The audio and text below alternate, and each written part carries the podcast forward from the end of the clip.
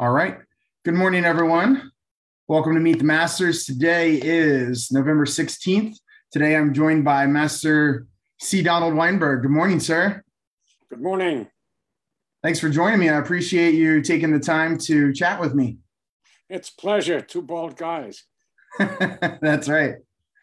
Uh, how have you been lately? I haven't had. Oh, actually, I did see you recently. Um, I got a chance to see you at U.S. Nationals briefly. Uh, how are things for you? Things are absolutely excellent. Uh, my wife and I have managed to avoid any uh, infections, and we are good companions to each other. So it's been a good year, oddly enough. that, that's always helpful to have someone that you enjoy being around uh, to be around. wonderful um, have you had the opportunity to I, I uh, do some teaching with? I know you're up in New Jersey. Are you still teaching regularly? Uh, yes, I am. Uh, Tuesday, Thursday, and Saturday. Excellent. And how are the how are the classes going up there? The classes the classes are going well. We're we're a martial arts studio that teaches more than one martial art, uh, and my primary responsibility is karate. Uh, and it's going very well. We expect to have two black belt candidates uh, testing in April. That's excellent. That's great news. I always love to hear that. Um, we already have some people saying hi. Uh, Lindsay from uh, the UK, she says, Good afternoon from a chilly 50 degrees UK. Uh, our friend Master uh, Daniel Marco says Tang Soo. And uh, Grandmaster Strong says, Great to see Master Weinberg in this interview. So Nope, we got a few people checking in, which is always fun. Yes. Like I was telling you, I, we've been doing this. You're actually interview 75 for me, which is pretty exciting. Um, we've it's fun to be able to connect with people from all over the world, uh, just from the comfort of your own home. yes, indeed. One of the things we didn't realize we had at our fingertips until the pandemic uh, thrust it into our hands. well, you know, the pandemic has taught us a lot of lessons, not all of them bad. No, I agree. Did you have to do any um, pivots as far as teaching in that time? Did you go to, to Zoom at all or? Uh, I did Zoom. I did some Zoom teaching. Our our studio uh, closed because the facility we used had locked us mm. out. Right. So um, we did some Zoom teaching and uh, we did some outdoor teaching, but primarily it was a uh, it it was a closed facility. Our studio population went down considerably, and we're building back up at this point. Good. That's good to hear. How long have you been reopened? Um, almost seven months. Oh, okay. So it hasn't been long. No, no, it hasn't been long at all. Wow. It was, I think we were allowed back. I'm sorry, it's less than seven months. We were allowed back in April. And so we've been open only since April. So it's probably what? Yeah, about six, seven months. Yeah. Gotcha. Wow. Because uh, we reopened back in June of last year. So you weren't kidding where you uh, were spending a lot of quality time with your uh, your lovely wife. I was indeed. uh, awesome. Uh, I we've got so much to talk about, so I want to get started. Um, since this is primarily a martial arts uh, podcast, how did you get your start in the martial arts, sir? I, I actually don't know that uh, answer to that story. Well, it's a it's a very strange story actually. I was in the college in the gym lifting weights when a uh, a friend of mine who worked in the college's administration, Dennis Capriccio. I don't know whether yes, you know him. I do. Donald, we have a karate class in your faculty, and we need one more for the instructor to get paid. So will you just sign your name and stay in the class? And I said, Dennis, how long do I have to do this? and he said, six weeks. I said, six weeks in one second, I am gone. and that was in 1994. I was 56 at the time, so I started really late, and uh, and I was probably the worst karate student known to mankind in the history of World Tang Soo Do. I am the Baryshnikov of terrible students. one, the instructor said to me at one point, Mr. Weinberg, I don't know what to tell you anymore. well, that was I was pretty clear that I was, you know, on the on the extreme edge of of incompetence, giving it a new definition. Uh, but it, it, was for me a very important thing uh, to do. Oddly enough, not for itself. I taught students in a community college for the most part. I taught in graduate schools as well, Penn and Rutgers and Drexel. but my students were people who were generally not accustomed to learning, to the rigors of, of how you learn something, and they were rather, it struck me, easily daunted. Mm. So I decided as a project for my soul to try to learn something for which I was ill equipped by nature of flexibility and native talent because I felt that I wanted to duplicate their experience. In other words, to immerse myself in something for which I had absolutely no preparation, something for which I was, shall we say, the least likely candidate. So I stayed and I learned some very interesting things. One, go to class, very important. Two, persevere. Three, ask for help when you need it. And that, that led me to the reason why I stayed in Tang When I asked for help, I got it. And the people who helped me were just such decent and worthwhile human beings.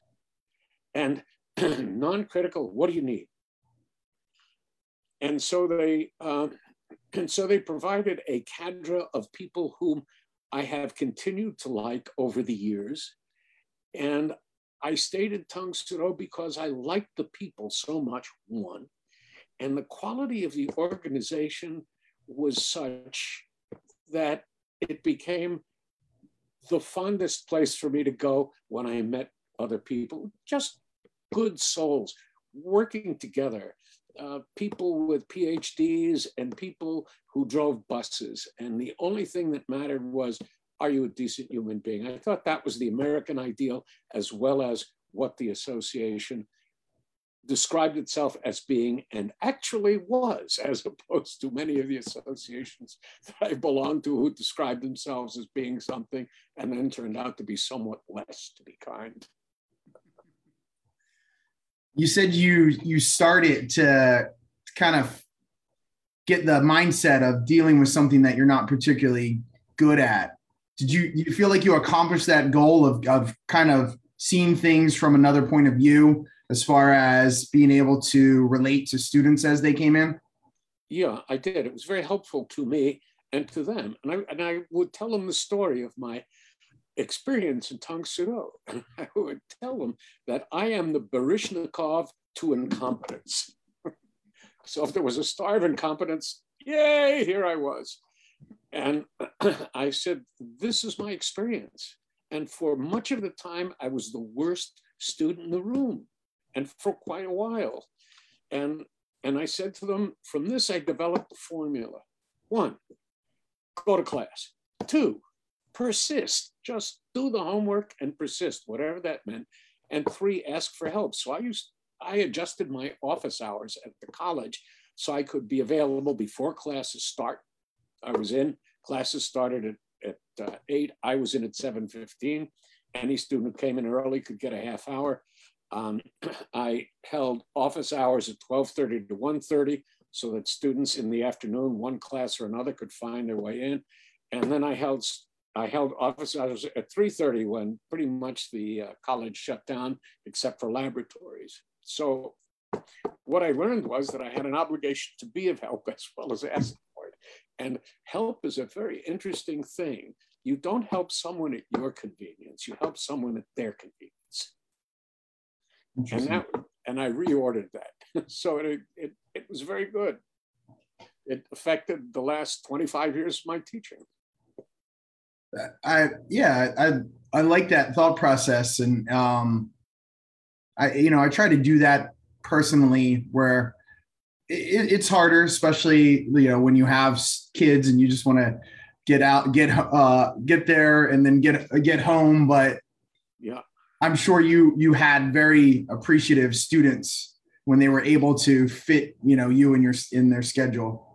Um, yeah we had a we had a good time i have some very interesting stories about the students um, and it was it it was just such a pleasure to be of service to people in a way that they wanted and needed at a time when they could make it happen. I, and I, I think that's what that has guided also my instruction in karate. If the uh, if the students need me and I can't make it to Saturday class, I've held Sunday classes. I've held uh, Monday evening classes when when uh, the school isn't open. I came in early at two o'clock at times. If if if we if we say we are dedicated to the martial arts and our job as as instructors is is to carry it forward, then we've got to hold a parade on streets where people want us to march. So do you remember when you first got the chance to help out with classes? Like when you were finally asked? yeah. um, first of all, um, I felt again, am I really qualified to do this thing? I was a blue belt at the time, and uh, I was at Master Gordon's studio, and he needed somebody to cover the afternoon classes because he was involved elsewhere. Uh, and so I covered the afternoon classes and thought, well, we'll see how it works out. and, and, it worked out. It worked out reasonably well.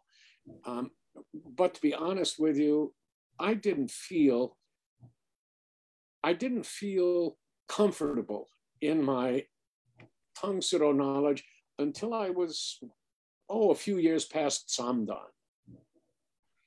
Um, what I did, like, like all instructors, I taught the way I had been instructed and, and, and adhered pretty much to that. Um, and occasionally would, would, where I saw something where the instruction wasn't working, I would, I would adapt it. But it wasn't until that time as a uh, middling samdan that I felt comfortable in merging my own insights with that knowledge base and, and, and uh, history of my own instruction uh, to do what I thought was, was a better job, not better than somebody else, but a better job in my skin as an instructor. Yeah, I I agree with that assessment personally. I I still look back and I've been teaching right around blue belt, so about the same as you. And I just look back at those days and even even as a brand new Samdan, thinking that I was pretty good, and looking back now and just realize how far I've come. It's it's it's not comical, but it's amusing that the fact that like you know you you have you put yourself on a pedestal and you think that you're here but you're really here and it, it takes it takes experience and time to realize that well fortunately, I had people like you. I would I would look at you doing high kicks and Aaron doing high kicks and kicks and comment others. My leg hasn't been that high since I was on the third rung of a ladder. but uh, and and, and that that's that's important. We we all need humbling experiences. I used to think that I was pretty smart, you know, I'd get those I get those days at college where boy, I really know this stuff. And I play some Beethoven and I think, not, not, that's real genius. That's not me. Take step back. So we need to reset our, our sense of ourselves. So uh, you said you started when you were 56. Did you get comments from from friends and family? Like you're doing, you're you started what? yeah, I've had that throughout my throughout my career as how old were you? What? And um, and uh, I, but I've enjoyed it, and yeah. And, and so my, my wife, who who studies yoga, uh, and and is is just so flexible. I mean, it's, as if she's made of rubber, uh, and and so we both involved ourselves in in some ex- external um, project physical i say physical fitness but it's it, it's beyond that. It's something that is simultaneously physically and intellectually challenging. And uh, and so over the years, people would when I was when I was a Samdan and I, I went to ask Grandmaster Shin because I didn't know how do you get to be a samdan? What, what's the process? And Grandmaster Shin looked at me and said, You too old. I said, You too old. and I said to him, and, and I, I did 50 push-ups right there. I just dropped, did 50 push-ups. Then he looked at me and said, You find mentor. and so I did. I found uh, a Master Vaughn. And after my first test, the greatest compliment was uh, I was sitting there having lunch at the at, at the farewell dinner, you know, at the end of the clinic dinner. Grandmaster Shin came by, massaged my shoulders, and said, You did it, old man. and I thought, wow, wow, what a compliment. That was great. So um, I think the the the problem with age is that people expect them expect themselves to be the same over the spectrum of their existences. Be who you are, right? and, and and bring that to the art. There's plenty there for everybody. Absolutely. You know, I I always tell people that you're never, you know, oh, I'm too old to start, and and I have some students that are older. I, I've I've referenced you. I remember when I tested for my my red stripe, my master's rank, you were you were testing it at the same time, and I believe you also hold the distinction of of the the oldest person to to test for rank in World Tang Soo Do for master's rank. Um, you know, so it, it's just that I love that age is is just a number, right? Like, it's like Grandmaster Shin told you you're too old, and you said you basically said, "I'll show you." I love that. so it was it, and it's been great. I'm 83 now, and I'm still training and I'm still teaching, and uh, I expect to uh, continue. Absolutely. I've, I've always looked up to you. Like every time leadership class would happen, and then instructors class, you know, you're always there, training hard and working hard, and you know, no excuses. no, and and again, it's the people. You know, this association has managed to attract so many wonderful souls. It's just such a joy to be among my Tang Soo colleagues. And, and, and, and that for me ultimately is the greatest reward, is just the people in this. You mentioned Grandmaster Shin, and, and he is the person, right? That he's the reason why we do what we do. Sure. Can you just share some some stories uh, if you had any chance to to spend some time with him and uh, just some memories from re, you know being around him in Region Eight. Um, yes, I, I'll share one of my my one of my favorite stories with him. I had been at a tournament. Um, I was a Samdan at the time, and I, I, I knew him, and when we had spoken casually a few times when I was training at uh, at the Shin studio and Grandmaster Gordon was there. And then I would come for special classes. but I'd been at this and we were still using live swords in Jangam And so I had this live sword and this, and I had just started, you know, the downstroke, mm-hmm. and somebody ran across the ring right in front of the sword. So I immediately pulled it back and swung around. Master Mamitis, who's the center judge in the ring, start over, no penalty. I go back, bring it down, and he runs back the other way. And this time I managed to stop the sword entirely. So Master Mamitis said to me, You can start again. And I said, No, I'm done. That's it. I come close to killing somebody twice with a sword. And then I, I went to Grandmaster Shin and I told him the story. And some people had injured themselves in the meantime with swords.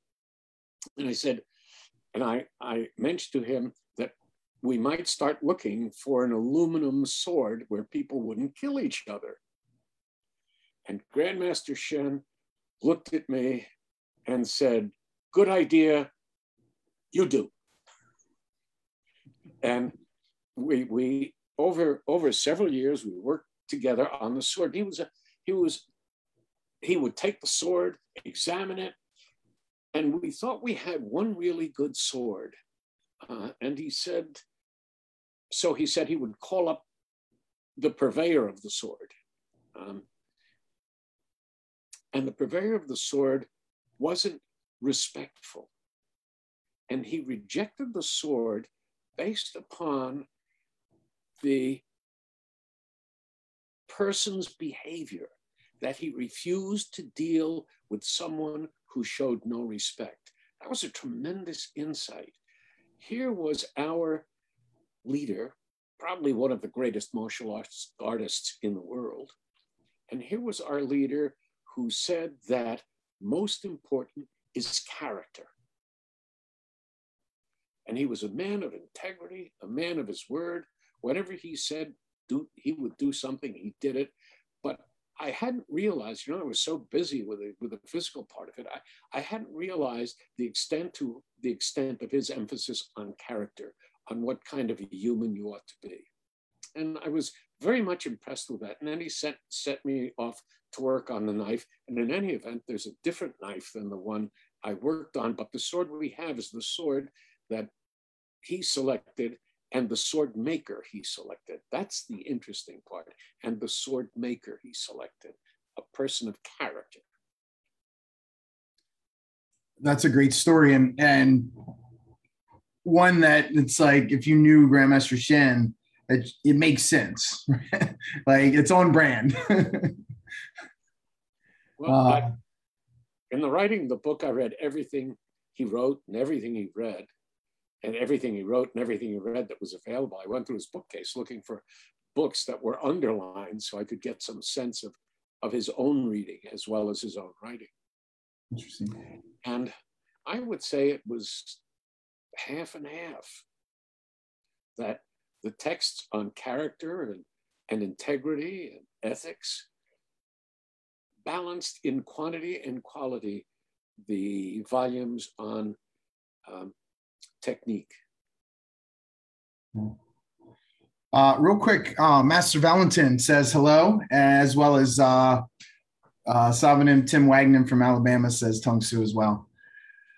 So let's go ahead and, and talk about that, uh, your involvement with the book um, that just got released. So congratulations on that. Um, you were co-author with Grandmaster Strong on the book One More Time, The Philosophy. Yes. So congratulations on that. Um, Thank you. It was wonderful collaborating. How how did that come about? How did you get involved in the process? Um, I had uh, assisted in the editing of Grandmaster Strong's uh, first volume, One More Time. And we worked together quite closely uh, at, at, at, at several points. And at the end of it, um, he remarked that he hadn't quite gotten to the philosophy of it, and that what he had was a biography, but there was an element that was missing. And so we we would meet from time to time and smile and hug and you know be friends. Uh, and then we were driving down the road in Argentina. I mean, this sounds really odd. We're on a bus in Argentina, and we started talking about it. And um, that's the genesis of the book. He said, well, let's write it. So we sat, we, we, we laid out 50 different scenarios as to how this, how the structure of the book might, might work. And then um, I started, I started reading and, and we divided the work in half. So I would write a bit, I would send it to him and write a bit and send it to him and tell him, here's where we are, what do you think? And actually, the book took on a life of its own. What we thought we would do and what the book said it wanted to do were two different things. Hmm. And so we just we just moved through it. The object was to represent the thinking of the Grandmaster behind what he had um, what he what he had accomplished that was visible, physically visible, that that it just doesn't come from nowhere. Um, the other piece of it was that, that Grandmaster Strong knew Grandmaster Shin very, very well. And so while I was, um, well, my, my background and my reading had uh, and education had led me to understand the philosophical underpinnings that uh, he was exposed to culturally. I didn't have the sense of Grandmaster Shin that Grandmaster Strong had so brilliantly done, uh, indicated in, in his first volume and carried forth into the second volume. Uh, so part of the book was the pleasure of working with Grandmaster Strong and getting to know Grandmaster Strong and getting to know Grandmaster Shin through his eyes. So it was, it was actually as much as anything, a work of love and a work of joy, because I had I had two collaborators, one who had passed and one who was still here.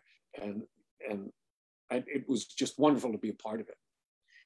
Uh, and, and so our Argentina bus ride of some five hours turned out to uh, turned out to bear fruition. It was just it, has been a just terrific experience.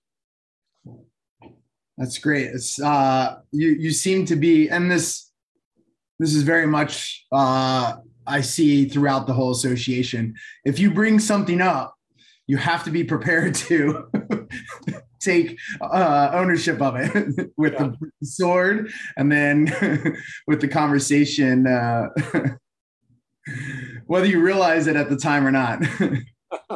yeah, but that, that's that's a good thing because this isn't a top-down organization. It's right.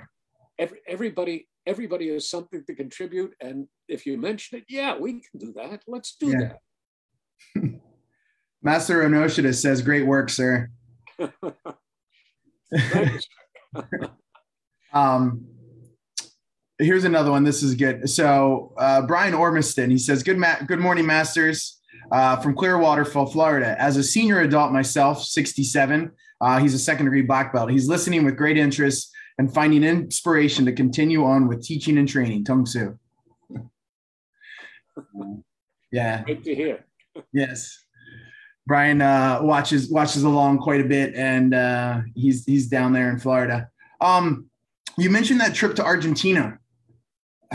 Can you share with us some of the some of the places that you've had the chance to go to travel?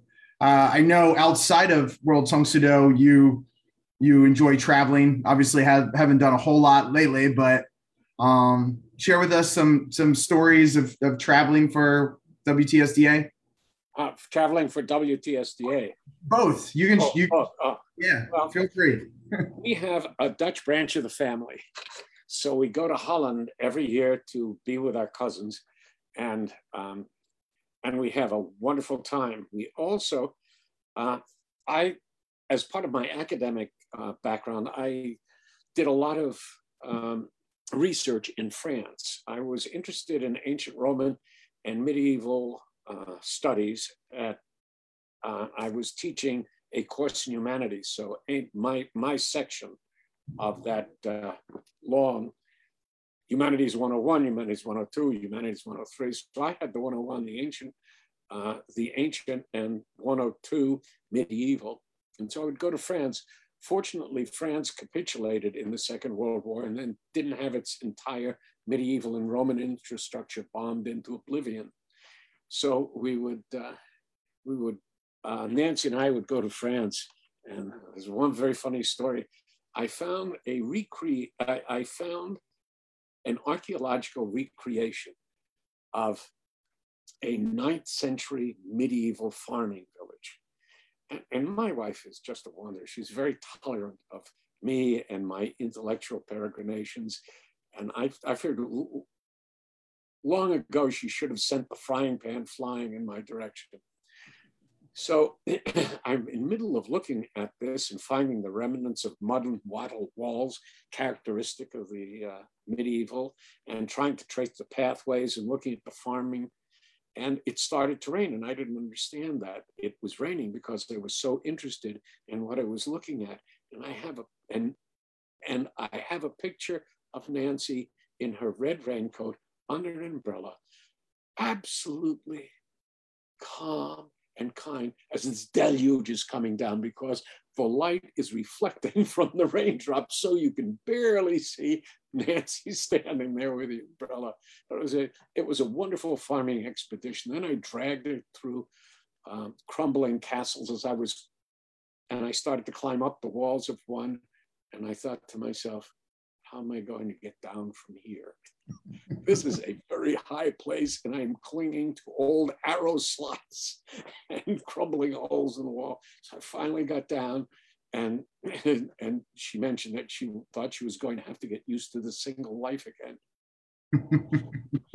and we, we've traveled to Rome and the Emirates and South Africa and uh, Germany and um, Canada. We so we we've been around just a little bit, and yeah.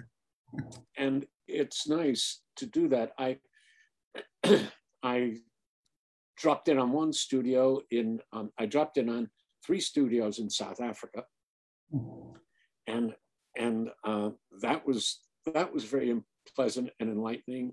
And um, I tr- have tried time after time to drop in on studios in uh, in Holland, but for one reason or other, holiday here, nobody home, family visits. I haven't yet gotten to the Holland one. There is Tang Soo in Paris, but not World Tang Soo in Paris. And I went to a studio in Paris and it wasn't very satisfying. World Tang Soo, the one thing that World Tang Soo is it spoils you for every form of other Tang Soo and certainly Taekwondo because of its completeness and its um, and the way it embraces martial arts activity and philosophy. And I would add on top of that um, events, whether it's a tournament or a you know a clinic, um, their their events are un, unmatched. Our events are are absolutely marvelous. I get to see people who I really like a lot two or three times a year because they're, they're from so far away or I have to travel from far away. And it's just, it, it's, it's just, just so pleasant. And, and what we're trying to do is so important that, that this karate, this karate business, most of us won't, most of us won't use the self-defense. Most of us won't have to depend on it. But what it makes of us is so important. I agree. You mentioned uh, getting together. We talked about U.S. Nationals briefly in the beginning, but you got to be a part of the momentous occasion of Grandmaster Strong promoting to ninth degree black belt. Um, could you share us share with us some thoughts on on that experience? Uh, yes. First of all, I was honored to be asked, uh, and and to be part of something so momentous. Grandmaster Strong and I are, are good friends, and it was, but it's it's beyond good friend. It, it I, in the Olympics, you know, they run and they pass a torch, and the next person runs and passes a torch. And irrespective of who's carrying the torch, the torch makes it to the opening fire. And that's what, so if Tang this torch to be a metaphor, to help carry the torch for a while was a tremendous, tremendous honor to be part of, to be part of the transition of grandmasters without Tang Soo enduring a transition. So it was, it, in many ways and in philosophically, it was, we are continuing that that that Tang Soo exists as as as an idea in and of itself, as a practice in and of itself. It's not contingent on one person. That that the body of Tang Soo and the body of Tang Soo practitioners is a continuing entity.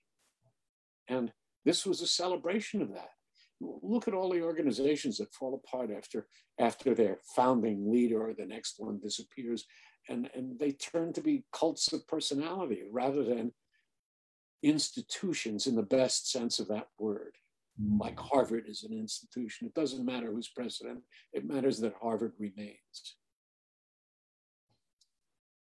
Yeah, I think that's a great way to to, to say it. And uh, I was I was excited and, and pleased to be able to uh, witness that, you know, the tying on of the belt and the kind of pomp and circumstance of, of it all. Even even in a small intimate setting, it was it was uh, pretty pretty amazing.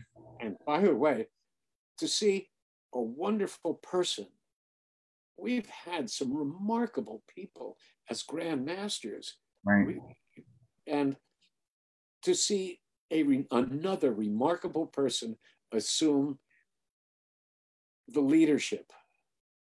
Yeah, I agree. And, and there was a there's a, a phrase in Latin that, that we used to use in when looking at dean of faculty and and when I was the chair of the faculty, and that was primum inter pares, which literally translates translates as first among equals. And that's what the Grandmaster is. He's first among equals. There's, there, there, there's no pomp and no circumstance and no ceremony. It's, it's all about Tang Soo Do. It's not about personality. And that, that's a tribute to the remarkable people thus far who have been grandmasters. I agree with that. Um, and you saying that would be remiss to not mention Grandmaster Bodwin. Um, did you have the opportunity to, to, to work with him or spend any time with him? Oh yes, yes. There was a bus ride, also in Argentina. bus rides, and we sat together for five hours on another bus ride, and and and just to, to uh, use a Yiddish word, schmoozed and and it it was just a delight. We talked about everything in the world. He was a very very funny guy. He would we would we would tell jokes, and when when I was chair of the publications committee, I would send summaries of the theses for uh, approval to Grandmaster Strong and Grandmaster Bodwin, and we and some of his emails were just so witty and so charming. He was an insightful he was an insightful man and, and, and strong and humble for all his accomplishments. Really, really a good guy. I, I've had the pleasure of knowing now three grandmasters, some better uh, than others, but it has been, it's been a privilege. We, we ought to somehow or other find a way to bottle the essence of our grandmasters. Well, I, I think you kind of summed it up nicely in the, the first among equals.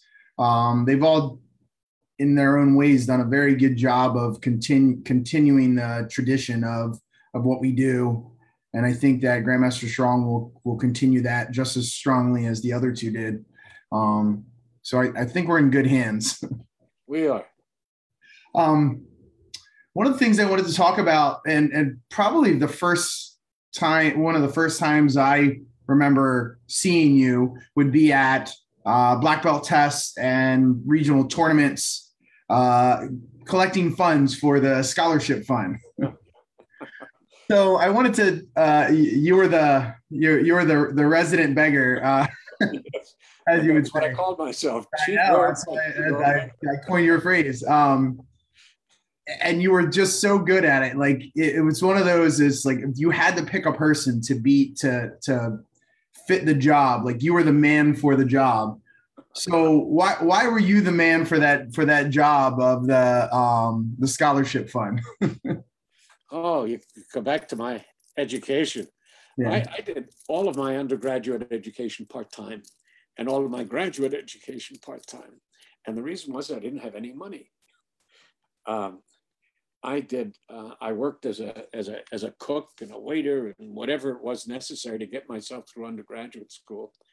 Um, I ended up cooking at the United Nations for their catering service uh, at one point, and you know, it, it, a seven-year, four-year degree teaches you a lot, and and I I went every summer at two courses here, one course there, and I managed to cobble together a degree in in seven years, and I thought, you know, that that could discourage people. And what what I wanted to do in this was give people a chance. And at the time, we gave $1,500 uh, two $1,500 scholarships a year. And $1,500 didn't cover the first year of um, community college. And what I, my goal was to raise enough money to cover the first semester of community college, books included. Uh, and then I thought that one person wasn't enough, that what we should do is try to give two. So within a couple of years, I became a very competent beggar. I, my, my routine remark was, I had two remarks. One, I am your friendly neighborhood World Tang Soo Do Region 8 beggar. And I need your money. And if they wouldn't do it, I said, You don't want to see an old man cry. This would be tragic. so those that, that was my standard approach. People people were amused by it and and, and would seek me out for years. Uh, and and I, I got relationships with, with people who donated $20 here, $10 a here, a dollar there. It didn't matter. It, it also meant that they felt some connection with World Tang Soo Do, and I wanted to make that process more approachable. So in the end, uh, before Mr. Summers inherited the position, we were giving away um, four $3,000 scholarships a year. And that was at the time one semester plus books of a community college. The people, I felt if they had one semester without financial worries, that would be enough to, to cause people to want to go want to continue. And, and education is so important. And so that's one piece of but there's a second piece of it. The, the, the, the association claimed, and rightly so, that it was interested in the whole person, and this was part of our commitment to the whole person. Uh, we we want what's best for you as you see it, and we're going to do everything we can in every way to make sure you get what you need. That's awesome. Uh, I feel like we should bronze that that bucket of yours. you know, people claimed it was glued to my hand. You know what it was? I I was looking for a bucket. It was my first time, uh, and I couldn't find any. Nope. The uh, master uh, uh master home check who had done it before didn't have any buckets, um, and it was it was before a, a competition, and I went to Kmart and found pretzel buckets and threw out the pretzels because I needed the bucket so quickly, and uh, cleaned, rinsed them out, dried them out, covered the Joe's pretzel label with a Tang Soo Do label, and then went around with two buckets it, it, was it gave a great visual because you had this big bucket that had dollars and change in it. It was perfect. Uh, and I, I, remember we would always uh, Aaron's just like just write a check for Master Weinberg for the year. That way he doesn't continue to ask us for money. It's like I would do it every every you you could not find a child stopped at a lamppost without me getting the bucket out like, here's your money. See you next year. was, you and she were great donors. It was appreciated.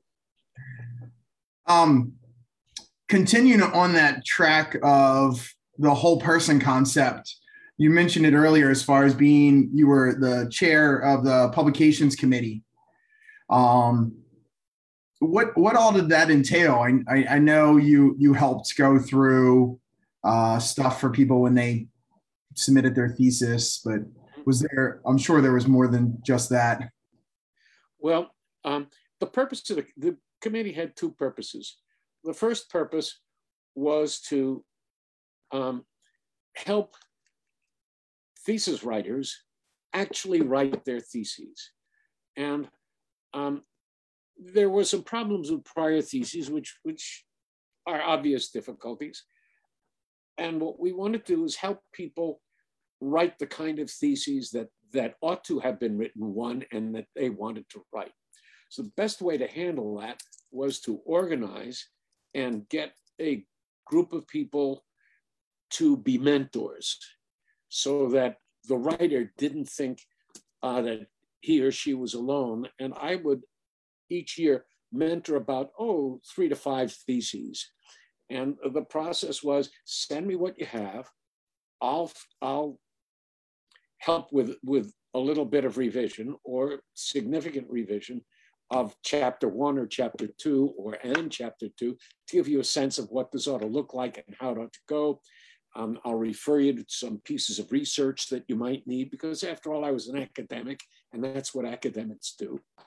Um, and I found, I found a group of people at uh, initially at Vaughan Studio because that's where it was. Uh, and I said to Sandy Lipstein and, and, uh, and uh, Wayne Rosenkrantz and uh, Frank Altieri and uh, Dave a Painter, I said, uh, you are now members of the publications committee, and here's your assignment. and, and so we got some other volunteers, and, and uh, Mike Enoshita joined us, and, and uh, Susan Strom, and Jeanette Artica. And so there are a bunch of us then who could um, work on the publications from the, from the writer's end. But there was a second piece and that hasn't quite come to fruition yet.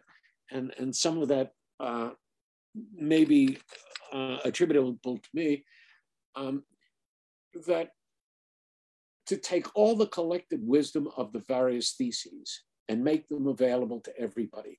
And what cued this was um, a thesis written by um, Master Vaughan, and it was on organizing a special needs curriculum. And so he wrote that, and I had the pleasure of editing it.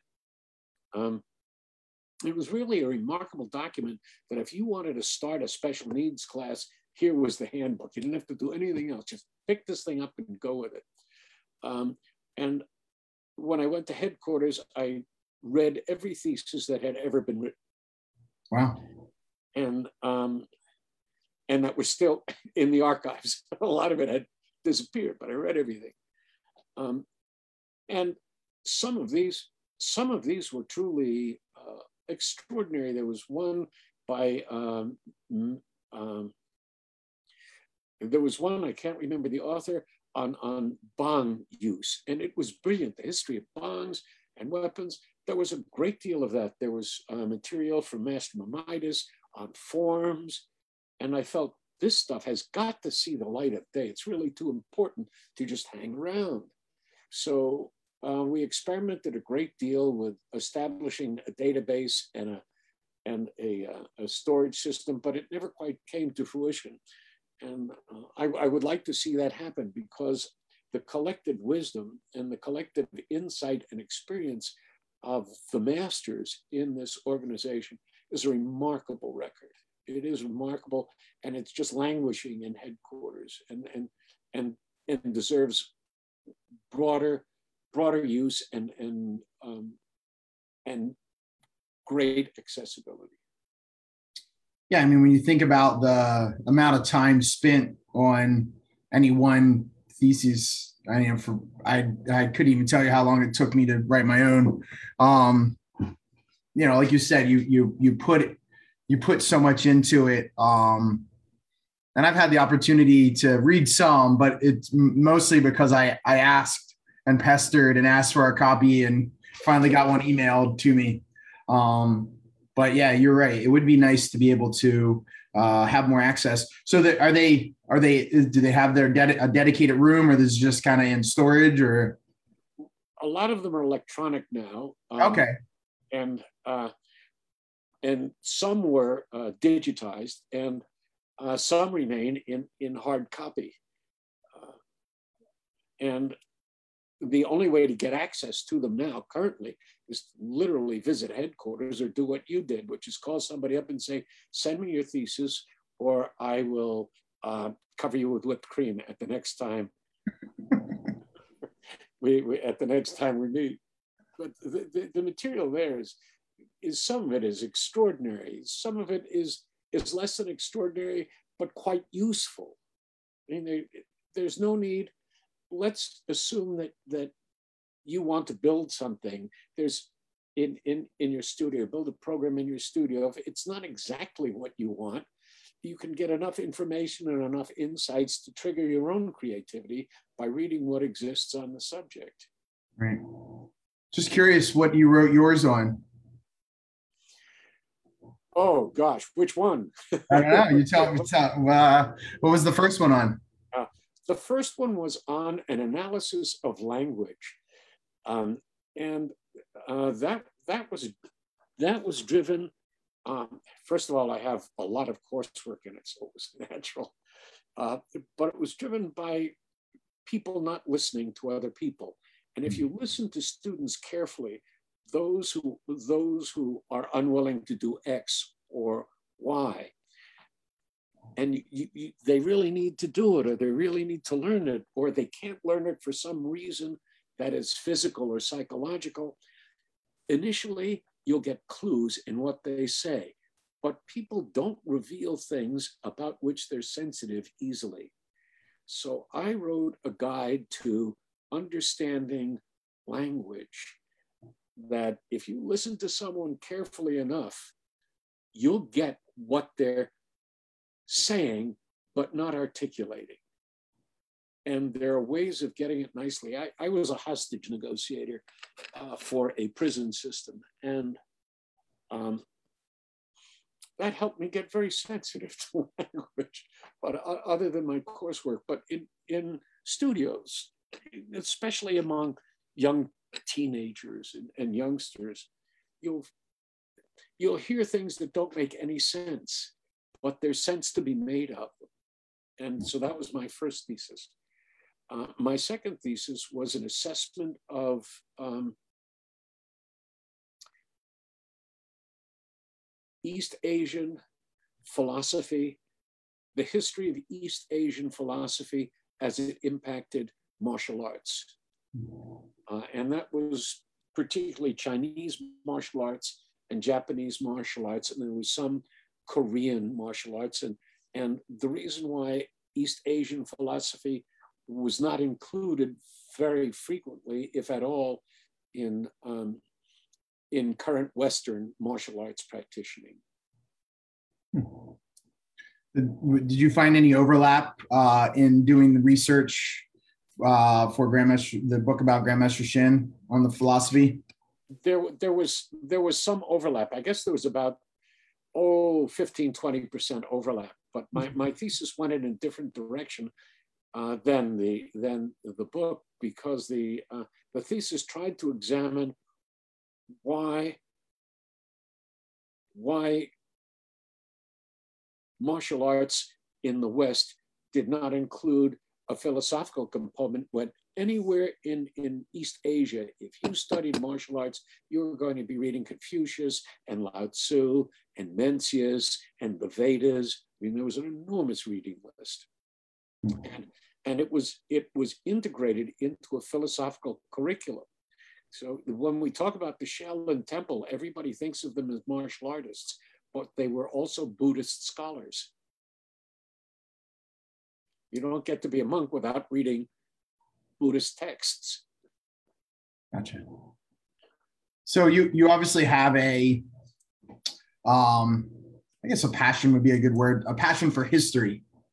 Uh in in a in a way, right? Uh, researching um how people maybe how people did it uh, before us.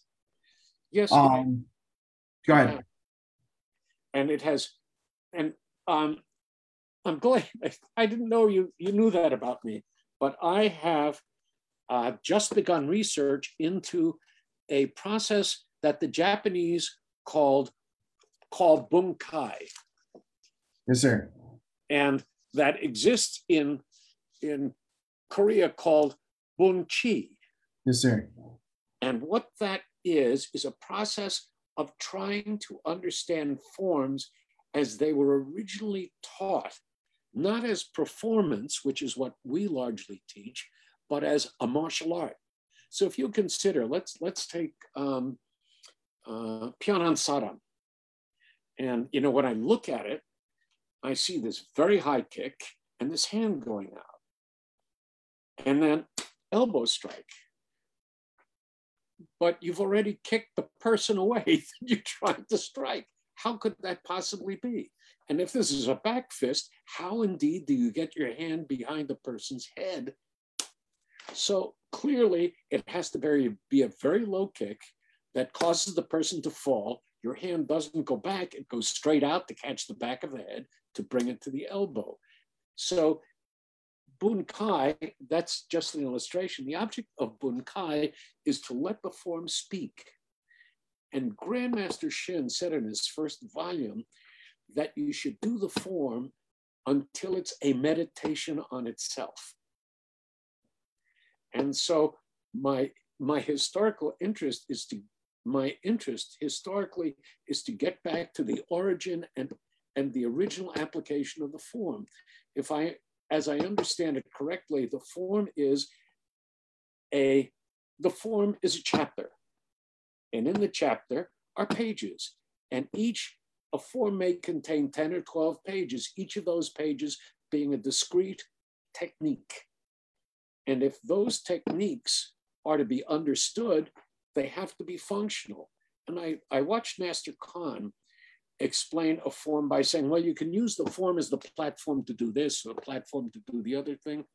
But Bunkai says that it's all in the form. Whatever is in that form is all you can do. You just have to understand the form. Let the form tell you what it is.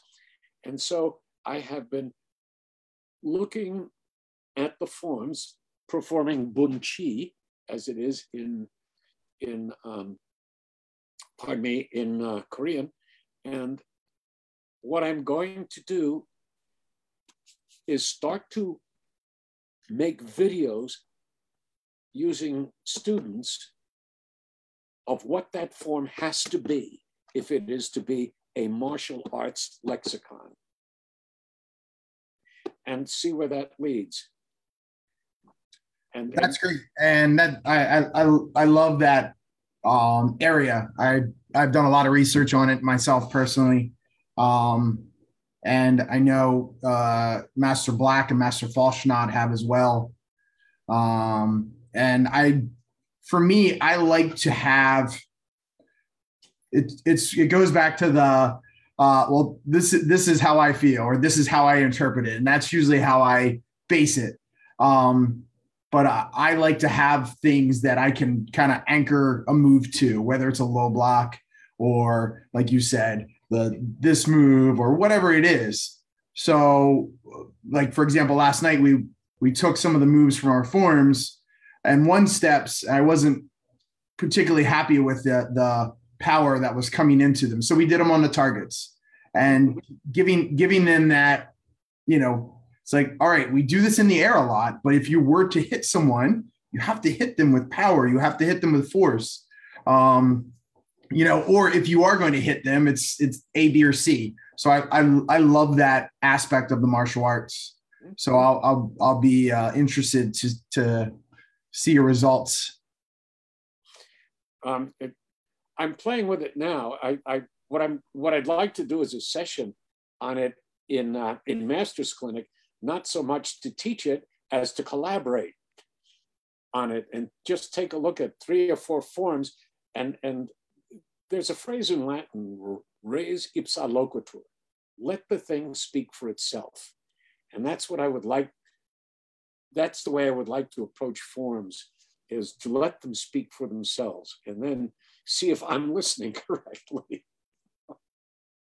Well, if I will, uh, I will definitely be there for that uh, that breakout of uh, seminar if you if you do it and uh, even if you do it if, if you need a guinea pig ahead of time i'm happy to we can, sold. We can... sold. You're my guy.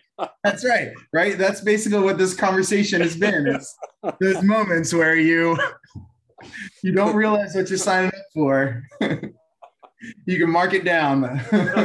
Done. Uh, thank you we are uh, we're at a, an hour mark, sir, and I um I want to thank you for joining me. I, I appreciate you taking the time to to chat. I I love these conversations.